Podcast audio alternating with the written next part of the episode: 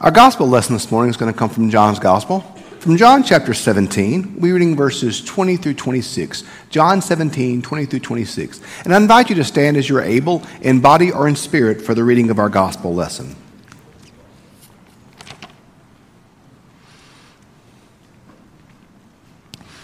I ask not only on behalf of these, but also on behalf of those who will believe in me through their word, that they may be one as you, Father, are in me, and I am in you, may they also be in us, so that the world may believe that you have sent me. The glory that you have given me, I give to them, so that they may be one as we are one.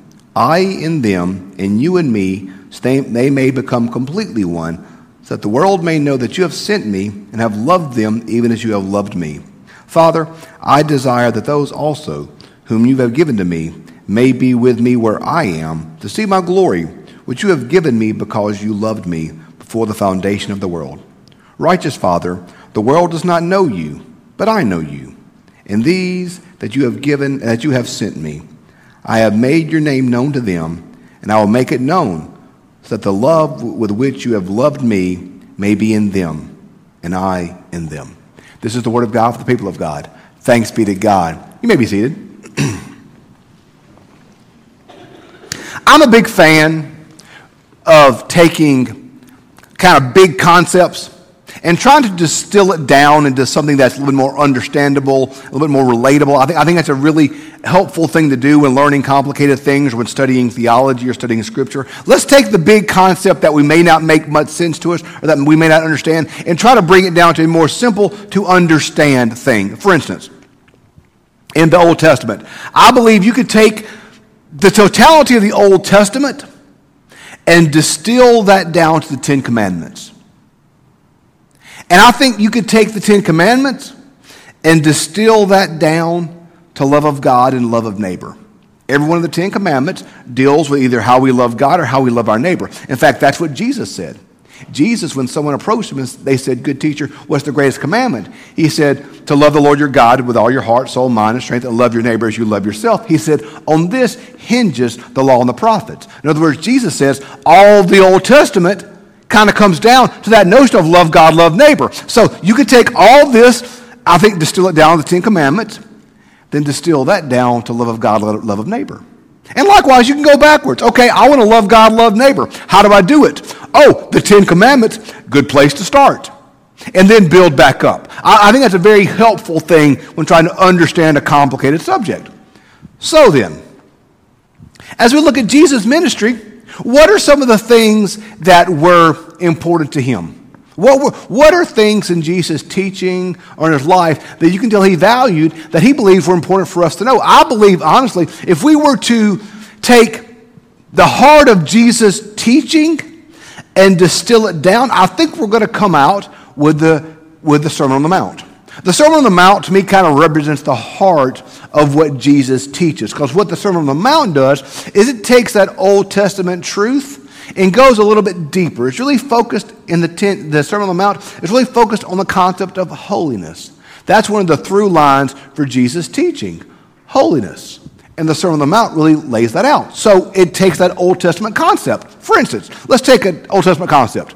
Thou shalt not murder. Takes that concept. Cool. Like, let's all work really hard today, y'all, to avoid murdering people. Like, if we cannot murder today, it's a good day. You can go to, go to bed, lay your head on your pillow at night. I didn't murder. Go Andy. Good day. So Jesus takes this Old Testament concept, though, goes a little bit deeper. Because he says in the Sermon on the Mount, unless your righteousness surpasses that of the Pharisees, you're not in the kingdom of heaven. So what Jesus does is he takes that concept and goes deeper to the heart.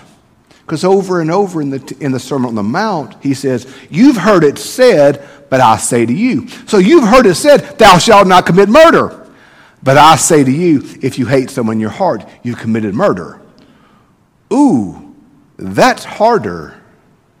Not murdering, most days, simple command. Avoiding tinging your heart with hate, ooh, that's a little bit harder.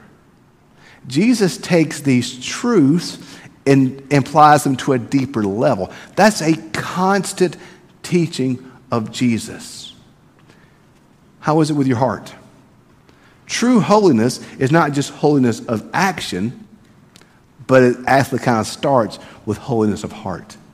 Not murdering somebody, way to go. Keeping hate from your heart, that's a lot harder. That comes through the power of the Holy Spirit. That, so that, that's a constant teaching. Jesus does that over and over and over in his teaching. That's a constant theme in Jesus' teaching. Other constant themes in his teaching um, love. Uh, God so loved the world that he gave his only son. What's the greatest commandment? To love God and love neighbor. In John 13, we see that he leaves with us a new command that we are to love one another as he has loved us. We see that constant through line in Jesus' teaching. We see in Jesus' teaching a constant through line of evangelism, calling others to himself. What was the last thing he told the apostles before he ascended into heaven? Go forth, make disciples baptizing them in my name. Make disciples, make converts. He says, When I am lifted up, I will draw all to me. We see that as a constant through line for Jesus. So we see a lot of things in Jesus' ministry and Jesus' teaching that are big deals to him. But in today's passage, we see something that is a huge deal to Jesus that we don't always think about. But I think it's something very important for us as the church to think about. So we're in John 17 today.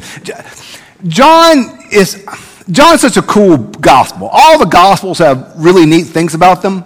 But John especially, you know, when we did the series earlier this year, The Bible is a Bookshelf, we looked at how the Bible works. If you remember the Gospels, you have Matthew, Mark, and Luke. Those are called the synoptic Gospels. Those Gospels are about trying to answer the who, the what, the when, the where questions.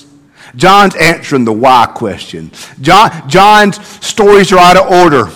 John tells things that no other gospel has. John is not trying to give you a narrative history of everything Jesus did. John tells you at the end of his gospel, this book was written that you may come to believe that Jesus Christ, the Son of God. John's trying to answer the why of Jesus.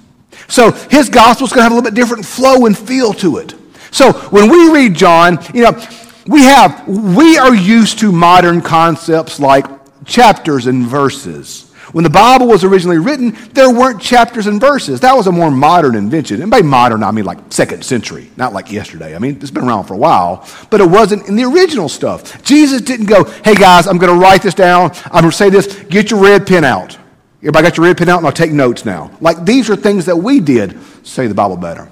So when we read John, John 13 to John 17 should be read and understood as one movement. This is one continuous teaching of Jesus. John 13 to John 17 is his last few hours upon the earth.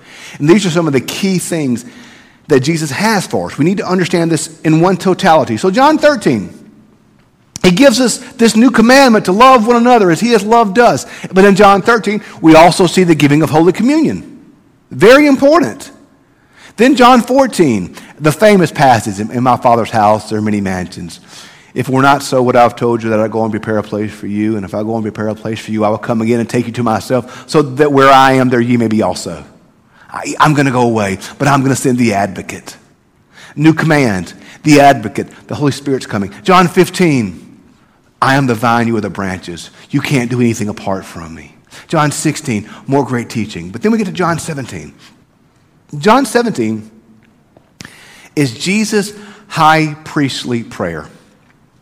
What we see in John 17 is that Jesus is praying, but he's praying for me and for you. He's praying for our church. This is his prayer for the church that is to come. The Bible tells us that right now he sits the right hand of the Father, interceding on our behalf, praying for us now. But John 17 is a specific high priestly prayer that Jesus Christ prayed for us.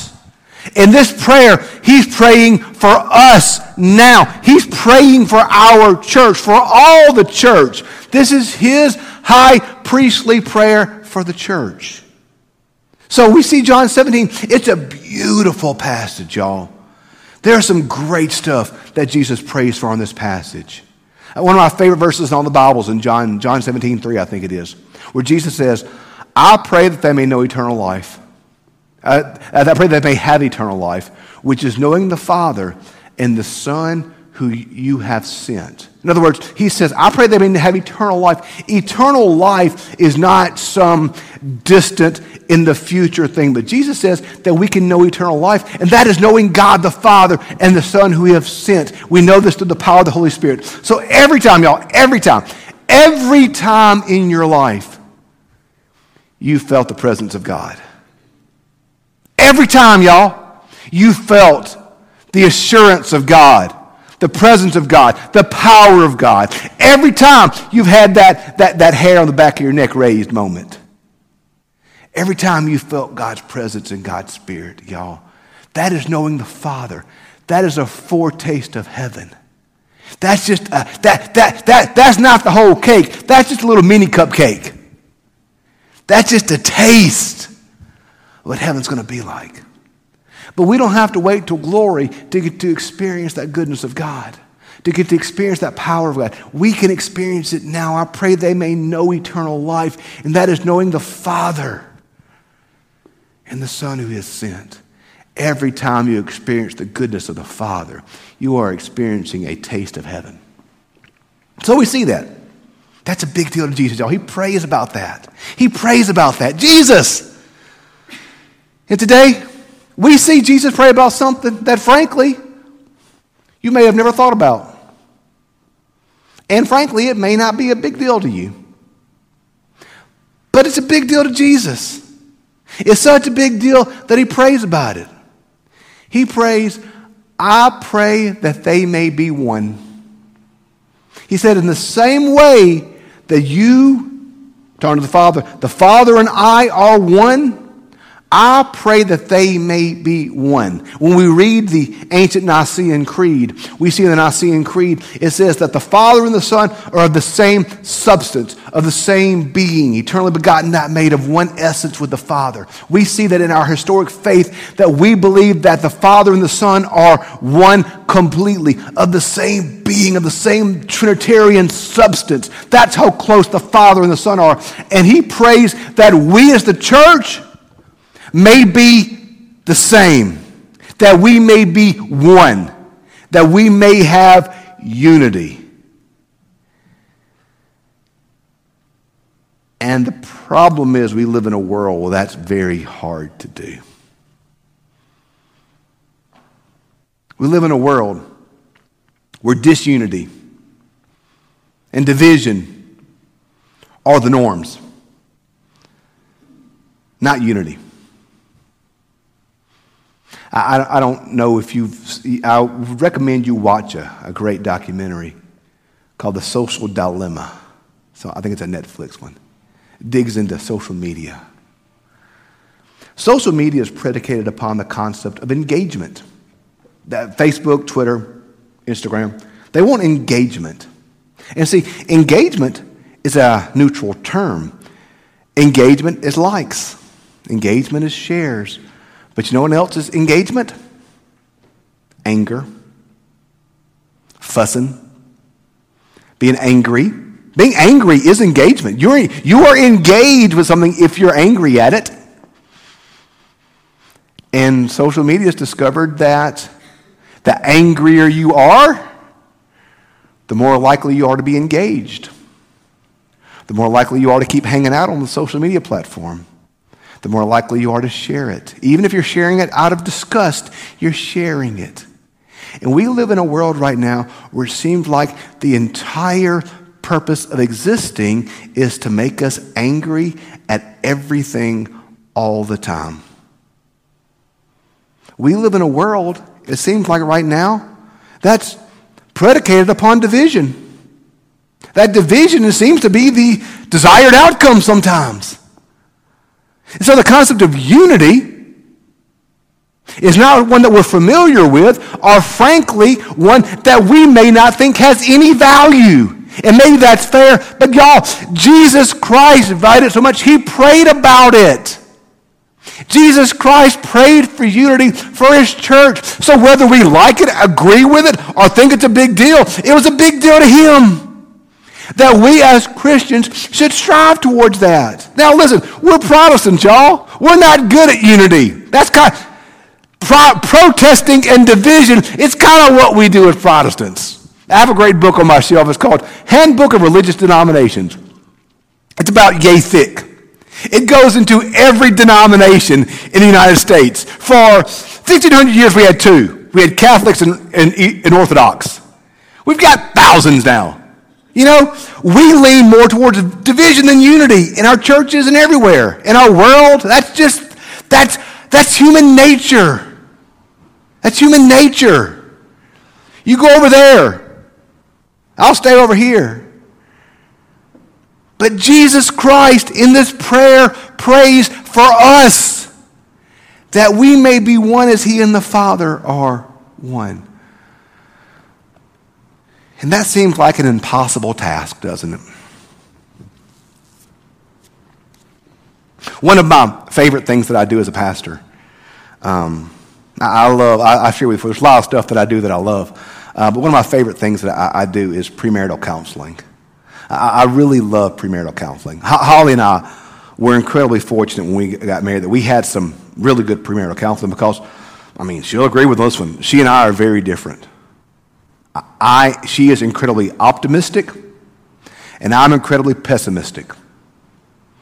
When we first got married, she wanted to go and do stuff, and I wanted to stay at home and look at the carpet. We just have, particularly when we were younger, now we're both just tired and want to go to bed. You know, that's all we want now, you know. But when we were younger, we had some real differences of opinion and different things that we could have had a lot of conflict over. And we had, we had a really good pastoral counselor who helped us kind of figure these things out and helped us get some good ground rules for marriage. And so I, I enjoy doing that now with couples that are doing premarital counseling. And I, and I tell them when couples get married, I found most marital conflict comes from what I call the three F's family, finances, and faith. And you look in your own marriage, I guarantee you, most conflict's going to come from one of those three places family, finances, or faith. By family, I mean uh, family of origin, how you were raised, how your family values stuff, what your family does, what your traditions are. And most likely, your spouse is going to have a different perspective on some of that. And a lot of conflict's going to come from that. And you also have the family you make. How do we raise our kids? How many kids do we have? You know, that, that type of stuff. Family's a big thing of conflict. Finances, money. Yeah, we just, we, everybody argues about money. That's just money, duh, yeah. And then faith. And this is one of the things I give to couples to help them navigate their issues. You have to ask yourself when you're in conflict is this a preference or is this a value? Preferences are not bad. They're not bad. We all have preferences. And most of us like our preference. That's why we prefer them. Very few of us ha- have preferences that we disagree agree with or that we don't like. We've all got preferences. That's stuff we like or don't like. But that really isn't super important. As my friend Tim would say, those aren't kingdom issues. You may like them, but they're not kingdom issues. Values are deeper. Values are deeper. Those are deep in the core of your being. And when a couple is fussing, when a church is fussing, a lot of times we're fussing not about values, but about preferences. About stuff we like, but they aren't kingdom issues. Most of our conflict comes from preference, not from values.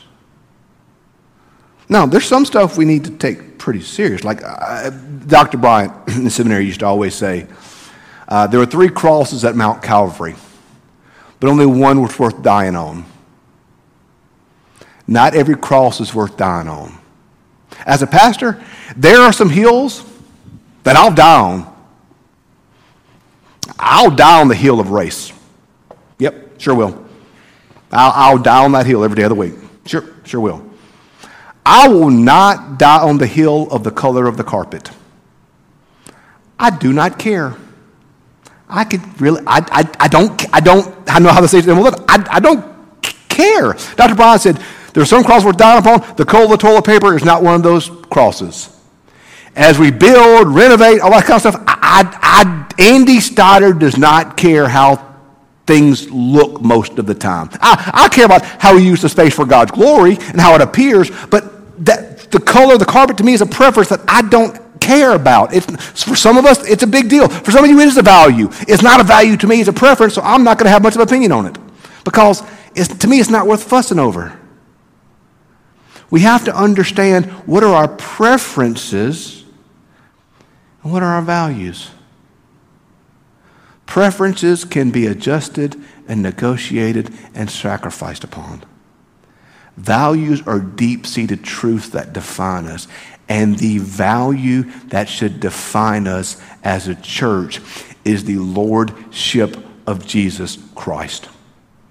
That is the value that matters. That is what counts. Not my preference. As a pastor and as a leader, I try to make I try my best not to make decisions that are my preference. Just because it's my preference doesn't make it right. Just because I like it doesn't make it right. Just because I like it doesn't mean it's what our church should do. The fact that I like it doesn't really matter much in the grand scheme of things. What matters is not doing things based off my preference or your preference, but doing things based off the value that Jesus Christ is Lord and does everything we do, everything we do, everything we do predicated upon the fact that Christ is Lord. we want to live into the power of the gospel, and we want all the world to know the goodness of Jesus Christ. I don't just pray words in church to kill time. Every Sunday when I pray over the offering, I pray, bless these tithes and offerings and use them for the upbuilding of your kingdom that all the world may come to know Jesus Christ as Lord. That's what it's about. It is about living into the value of how do folks know Jesus Christ. That's what counts. That's what matters, y'all. And if we put Jesus Christ in the middle of our life together, our differences are beautiful. I, am not a Baptist, but I love my Baptist brothers and sisters and praise God for the work they're doing for the kingdom. I'm not Catholic, but praise God for my Catholic brothers and sisters and the work they're doing for the kingdom. Just because I don't have their same preference doesn't mean that we're not on the same team. When we put Jesus Christ in the center of our life together as a church, God will do amazing things. When He is in the center of our life, we have unity and we have shared mission and shared values because He is in the center. But if we put our preferences in the center, then we'll destroy each other. And we'll fuss with each other. And we'll fight with each other. Because we're not going to share the same preferences. What are our values? And what are our preferences? Our values have to be based upon the Lordship of Jesus Christ. That's what matters. And that's what we're about. And when we put Jesus in the center, our differences, our preferences paint a beautiful mosaic of the body of Christ when Christ is in the center. If I'm in the center, or you're in the center, or our preference is the center, it will lead to disunity. So, for our church, for our families, and in our very lives, may we always place Jesus Christ in the center. And when He is in the center of our life together, we will find the unity in the life that comes only through Him. He prays today that we may be one. When He is at the center, it will be so. Let us pray.